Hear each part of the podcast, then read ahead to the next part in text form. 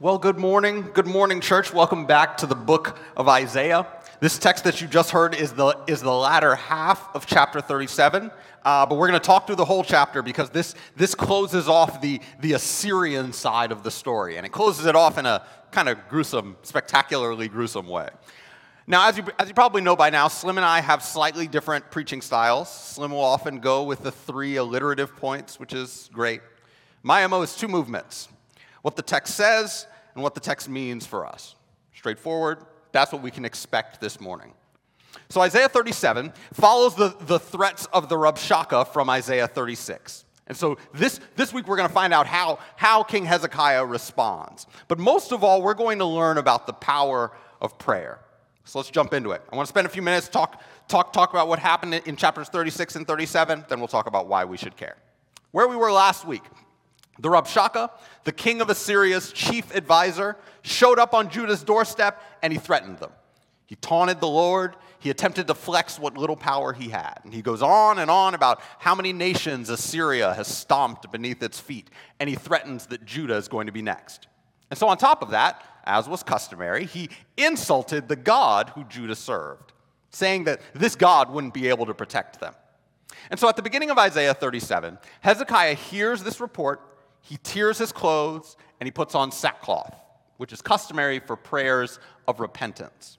So keep that in, keep that in mind. That's Hezekiah's first move repentance. And so then he sends his advisors to the prophet Isaiah to tell him what the Rabshakeh said. And Hezekiah's words are in verses 3 and 4. He says this This is what Hezekiah says.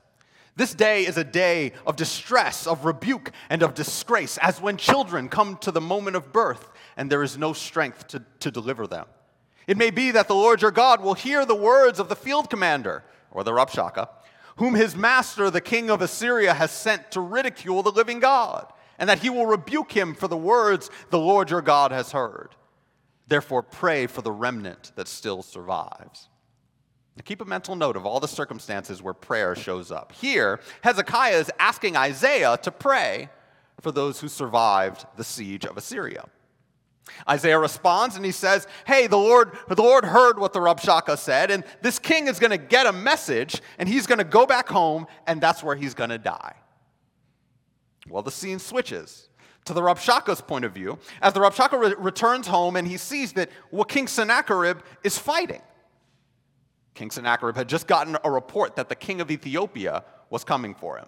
And so he hears this report, and so he decides, you know what? I've still got to make sure that Judah's on their toes. So he sends Judah another letter. And in this letter, he says, Look, don't trust your God. We're Assyria, the big bad empire. We've run roughshod over all these other nations, and we're going to do the same thing to you. So Hezekiah gets this letter, and he reads it, and he goes immediately to the temple, and he lays it before the Lord, and he prays. Now, Hezekiah, like all the kings of Israel and Judah, has a mixed history and legacy. But here, he does exactly the right thing. Here's his prayer in verses 16 to 20. O Lord of hosts, God of Israel, who are enthroned between the cherubim, you alone are God over all the kingdoms of the earth. You have made heaven and earth. Give ear, O Lord, and hear.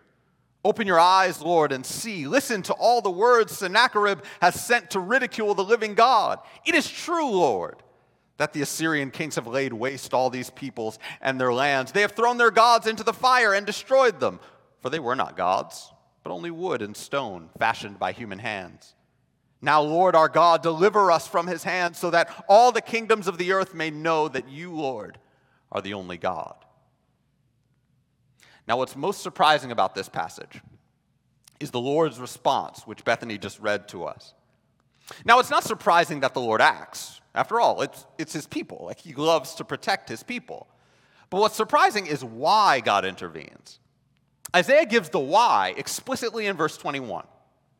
Thus says the Lord, the God of Israel, because you prayed to me concerning King Sennacherib of Assyria, this is the word that the Lord has spoken concerning him. Because you prayed to me. Don't miss that. Not, not because Sennacherib is a jerk, not because Isaiah prayed to me, not even because I'm a just God who always protects his people. All of those things are true. All those things are perfectly fine reasons for God to respond in the way that he does. But, he, but that's not why he says he responds. He says that Hezekiah's prayer is the reason why.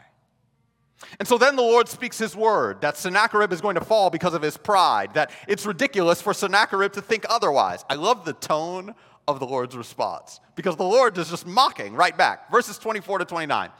By your messengers, you have ridiculed the Lord.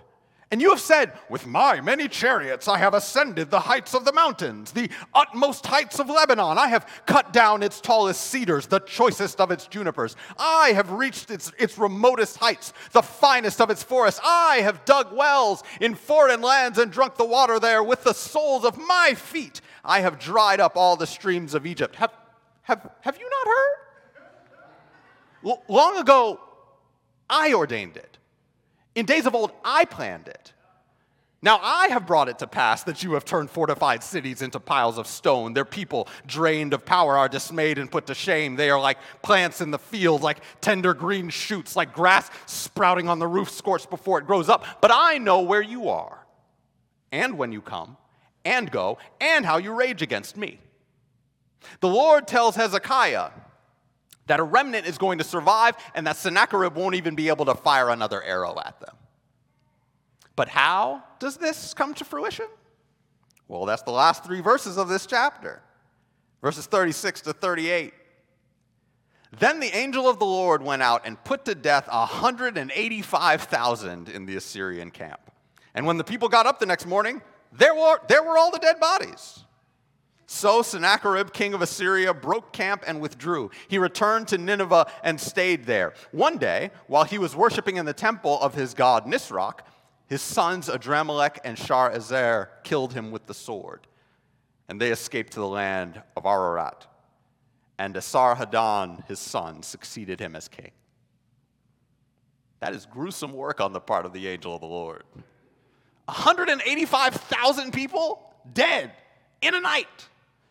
Ancient Greek historian Herodotus, in reflecting on this event, said that it was a plague of mice that, that ate all of their bows and their bowstrings and their shield straps, and they all died in battle. Josephus, the Jewish historian, said that plague destroyed the army. Here it says it's the angel of the Lord. Now, while we don't know exact, the exact way that it happened, what Isaiah is concerned with letting us know is that it did happen, that God protected his people with a miracle. Now, that's going to make some of us uncomfortable. I mean, 185,000 people, that's a lot of death. But I want us to remember something Assyria is an empire, a violent empire, the, an empire the likes of which the world had not yet seen.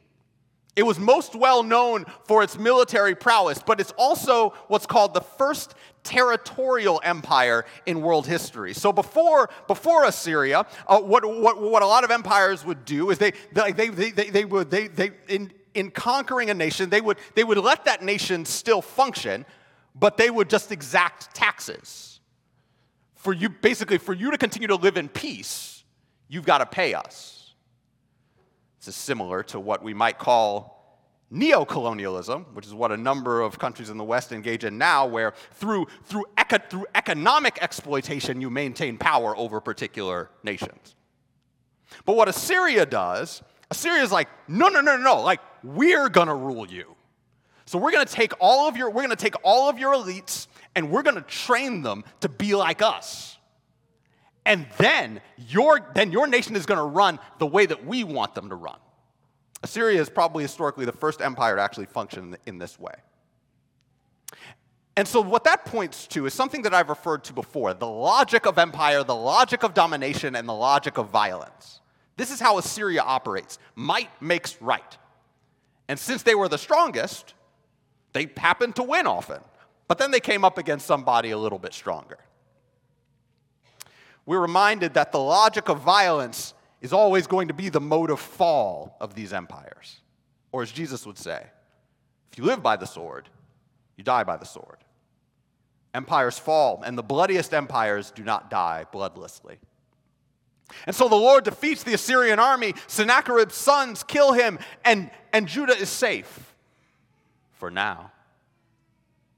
But, but one of the things that bleeds through this text And it's something that I think in many of our lives it seems, it seems kind, of, kind of innocuous, yet, but, but, this, but this is perhaps the most powerful tool in our spiritual arsenal prayer. The very simple act of talking to God.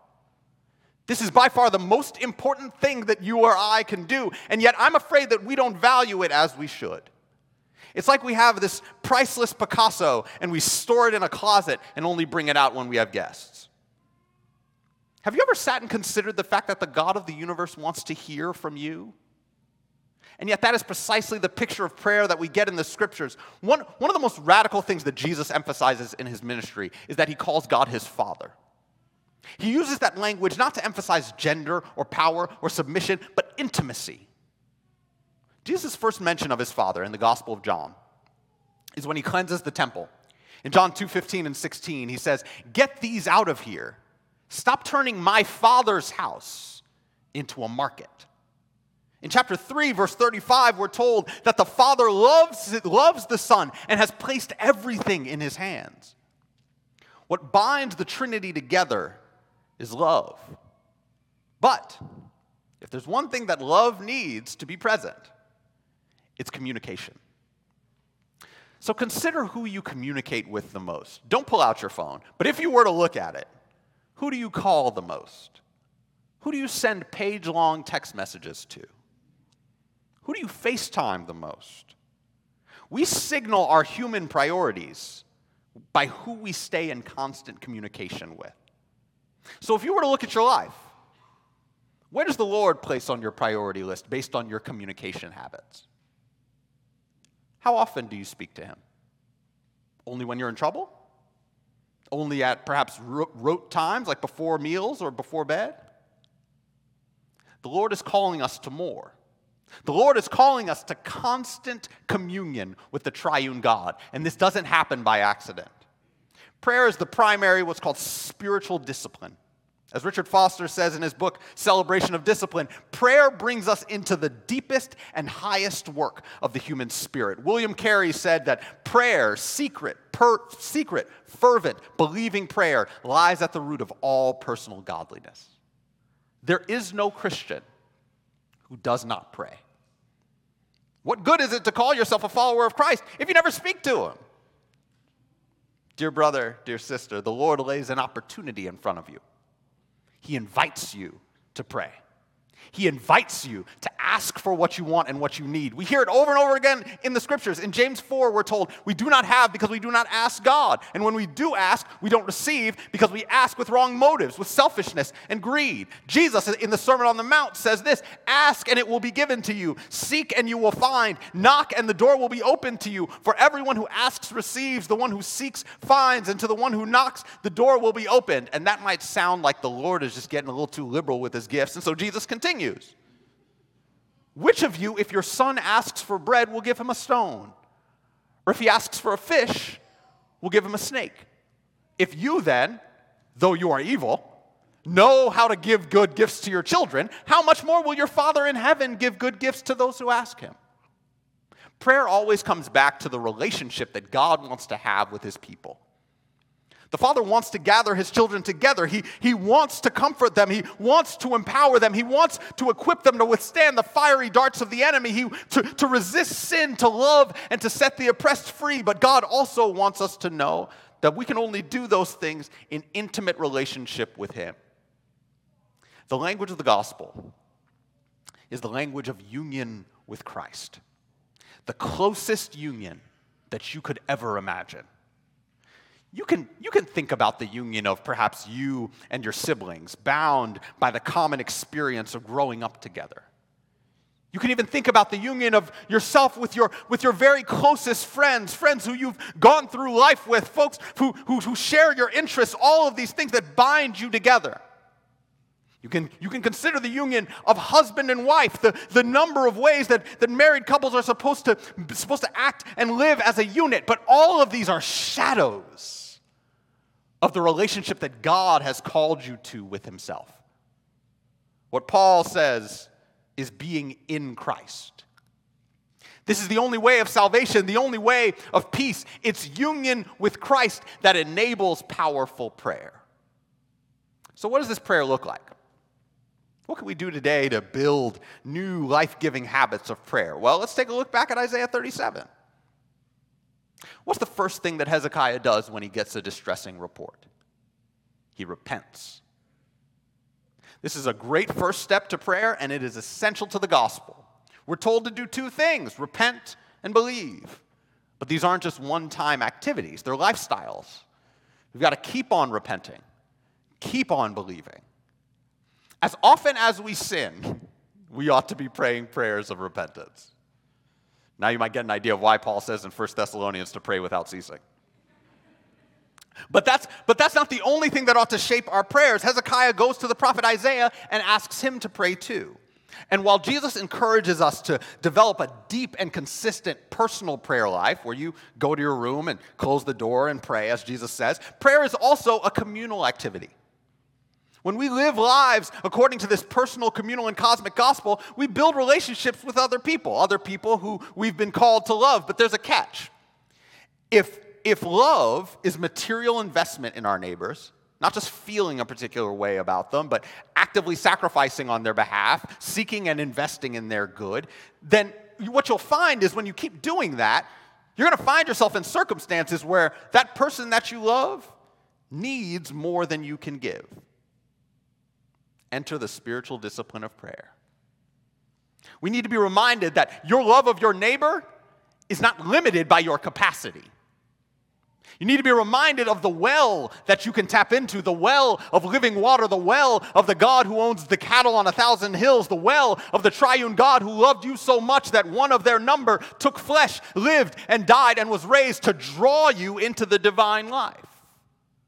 When that's your primary way of thinking about yourself, as a child of this king, prayer is obvious, it's regular, it's easy, but prayer is not something that you can do alone. It, you've got to do it in community. Do you remember a time when you said that you would pray for somebody and you forgot? Anybody remember a time? Does that happen to anybody? It's happened to me. Happens, happens to the best of us. Here's how, here's how you never do that again. When you feel like you should pray for somebody, do it. Just do it at that time. It doesn't have to be, doesn't have to be awkward, it can be quick, but just do it. Just like working out or any other habit or discipline, the more often you do it, the easier it gets. And the easier it gets, the less you have to think about it, because then it just gets ingrained into your very being. Some of, some of y'all might know people like this, where they just, they just pray all the time. It's because that habit, that, that, that, that, that's something that they built in them. That intimacy is something that is built over time, but you got to start for that to be built. So prayer begins in repentance, continues in community. But there are a few other things that we learn about prayer from this passage. Hezekiah's prayer after he receives Sennacherib's letter is a prayer of a man who knows the God that he serves. He begins with praise Lord Almighty, God of Israel, enthroned between the cherubim, you alone are God over all the kings, kingdoms of the earth. You've made heaven and earth. He repeats what God has done and who God is. Not because God forgets, but because we do. Sometimes we forget that our God is merciful. Sometimes we forget that God is kind, that God is just, that God is father to the fatherless, that God is the liberator of the oppressed, that He's the lover of the unlovable, that He's healer of the sick. So it's helpful in our prayers to remind ourselves of the truth. Prayer begins in repentance, continues in community, saturated with praise. But prayer also rests in the promises and the character of God. Hezekiah ends his prayer in verse 20 by saying, Now, Lord our God, deliver us from Sennacherib's hand, so that all the kingdoms of the earth may know that you, Lord, are the only God. If there's one thing that God really likes to do, it's reveal himself. This is the very purpose of the incarnation to draw the net of the gospel wide, to extend that invitation to all of humanity. This is, this is what the act of taking on a human nature is meant to communicate with us that the, that the Son of God became one of us in order to redeem all of us. And if the prayer is that the Lord would reveal himself and get the glory out of it, chances are very, very high that that's exactly what he's going to do. But he doesn't guarantee that it's going to look the way that you want it to look. And this then gets us into, into one of the most difficult things about prayer. We often don't know what to ask for. And so, thankfully, the Lord has given us a help. If we're united to Christ, Romans 8:26 applies to us that the Spirit helps us in our weakness. We do not know what we ought to pray for, but the Spirit Himself intercedes for us through wordless groans. And He who searches our hearts knows the mind of the Spirit because the Spirit intercedes for God's people in accordance with the will of God. Even if we don't know the particulars of the will of God, He's given us enough. And it doesn't mean that you'll know every step of the next 20 years, but it does mean that you can trust Him with it. I think about this often when I consider why I'm even here in this pulpit. I had no intention of coming to Baylor. I wanted to do my PhD in early Christianity at either Yale or Notre Dame. But, but because one of my recommenders sabotaged my PhD applications, Baylor was the only PhD program that I made it into. Add on to that, I applied in theology and then got taken into the history of Christianity program. None of this went according to plan. But people were praying for me. My parents had been praying since before I was born. My dad had been praying Colossians 1 over me every day of my life, that God would fill me with the knowledge of His will, with all spiritual wisdom and understanding, that I might live a life worthy of the Lord and pleasing to Him, that I might bear fruit in every good work and grow in the knowledge of God. Because the Lord closed those doors, He made Baylor my only option, which then made my life take a trajectory that I never imagined, hoped for, or asked for, but one that easily surpasses what my hopes and dreams were.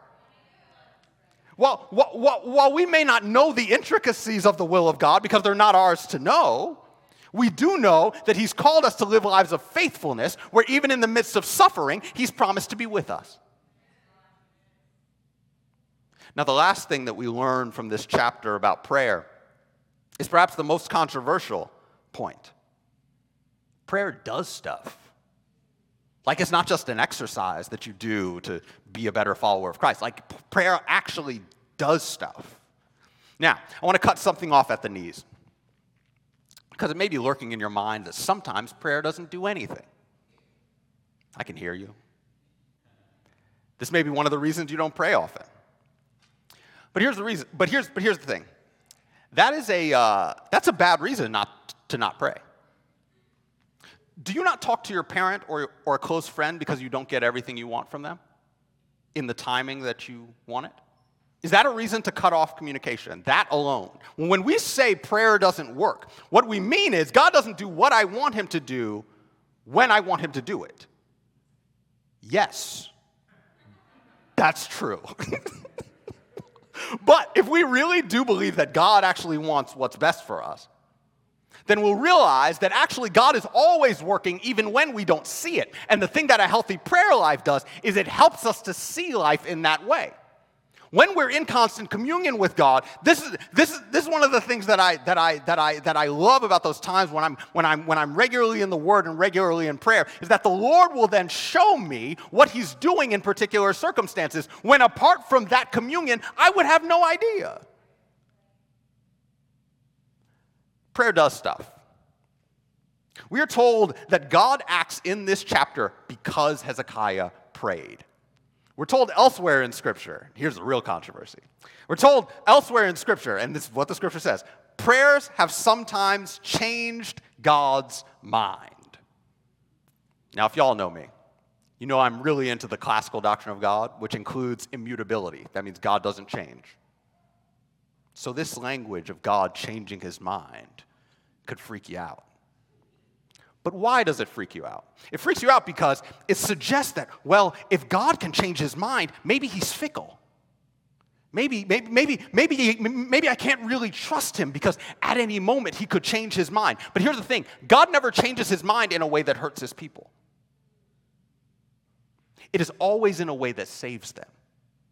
Here's my favorite example Exodus 32, which is, a, which is wild. Okay, so, so, so, so the people have just made the golden calf after God freed them from Egypt, which in itself is wild. Aaron takes, Aaron takes all the people's gold and he forms them into a mold and, and he makes a calf and he encourages them to worship it. When you read this, when, when Aaron gets confronted, he's like, I don't know. I mean, they just, the, the, the calf, I, they, threw their gold in and the calf just came out. I don't know what happened. Uh, Aaron, that is not what happened. Um, so, so Aaron, Aaron, Aaron makes this calf, and Moses and the Lord are just chilling on the mountain, and the Lord is mad.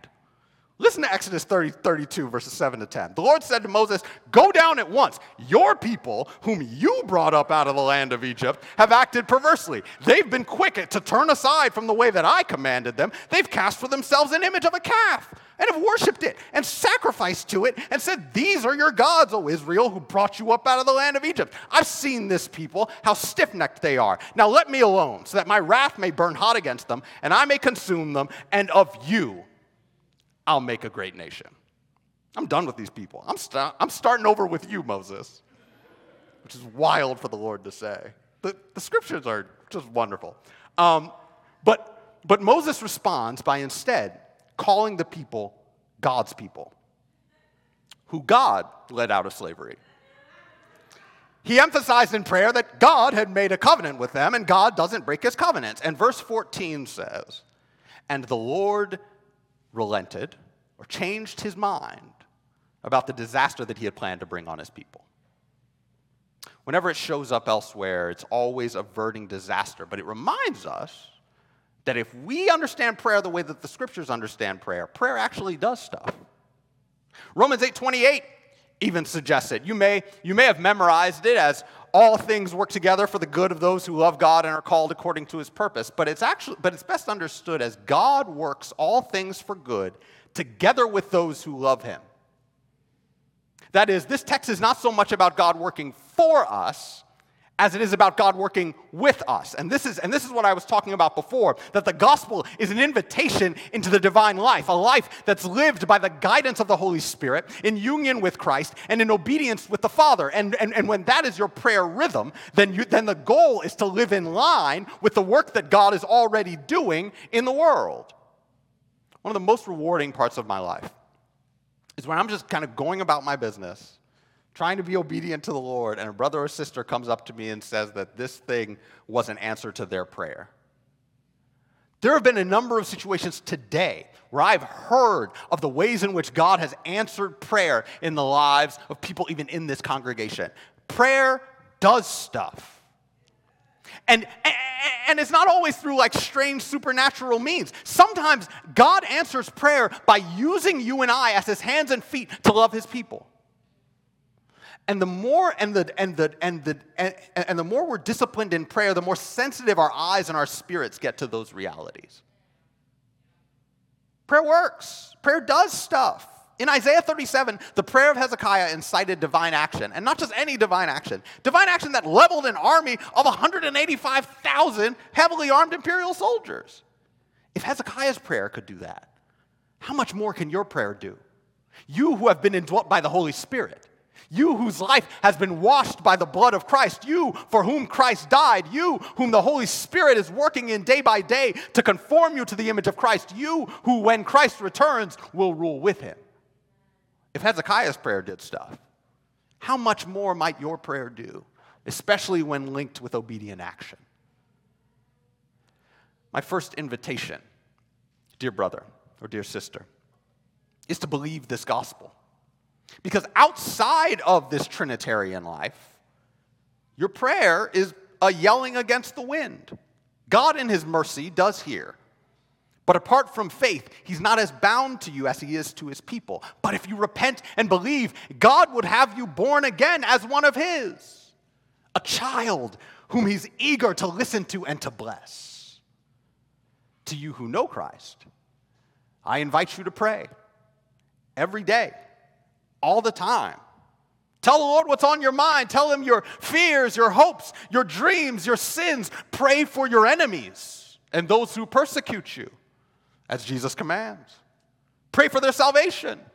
Pray for their health. Let, let, let God shape your hopes. Let God guide you toward the neighbors who God wants you to love. And follow the Son and the Spirit as they reveal to you the will of the Father.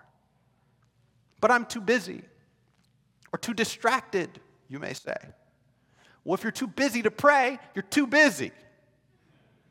Pray that God removes some of the things from your life that keep you from intimacy with Him.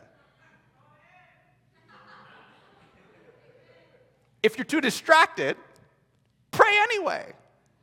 That's why prayer is described as a discipline. It's a muscle to train over and over and over and over and over and over again.